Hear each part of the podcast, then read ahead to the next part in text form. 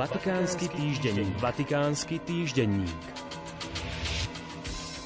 Polská televízia TVN24 priniesla informáciu, že Ján Pavol II ako arcibiskup vedel zneužívaní detí kňazmi, ale tajil to. Televízia uviedla prípady troch kňazov, ktorých budúci pápež, vtedy arcibiskup Karol Vojtila, v 70. rokoch minulého storočia, potom ako ich obvinili zo zneužívania maloletých, presúval medzi farnosťami alebo posielal do kláštora.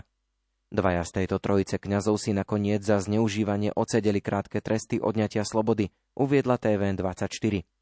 Žiadny z kňazov nebol v dôsledku svojho konania zbavený kňazstva. Reportáž priniesol polský investigatívny novinár Michal Gutovský. Počas vyšetrovania sa Gutovský rozprával s obeťami pedofilných kňazov, ich rodinami a bývalými zamestnancami arcidiecézy.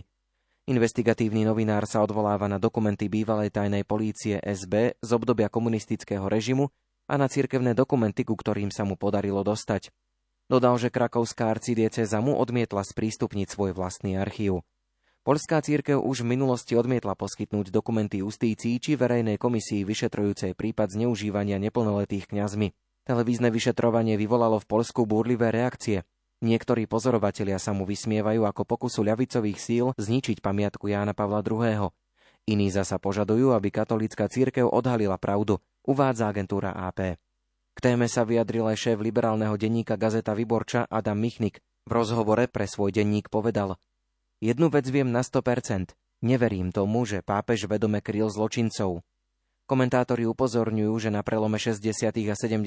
rokov minulého storočia sa svetom prehnala sexuálna revolúcia. Niektoré známe osobnosti sa v tých časoch otvorene chválili svojimi sexuálnymi vzťahmi s maloletými osobami, pričom táto téma bola reflektovaná aj v oceňovaných literárnych dielach. Dokonca sa objavili návrhy na legalizáciu pedofílie.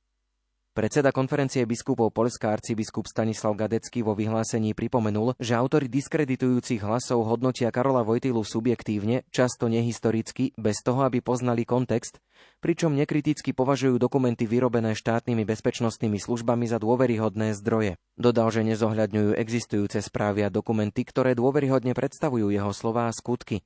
Arcibiskup Gadecký upozornil na to, že od rozhodnutia Jána Pavla II. sa v cirkvi začali dôrazné iniciatívy zamerané na vznik štruktúr a vypracovanie jednoznačných procedúr smerujúcich k ochrane detí a mládeže, príkladnému potrestaniu vinníkov sexuálneho násilia a predovšetkým pomoc zraneným osobám. Vatikánsky týždenník. Vatikánsky týždenník.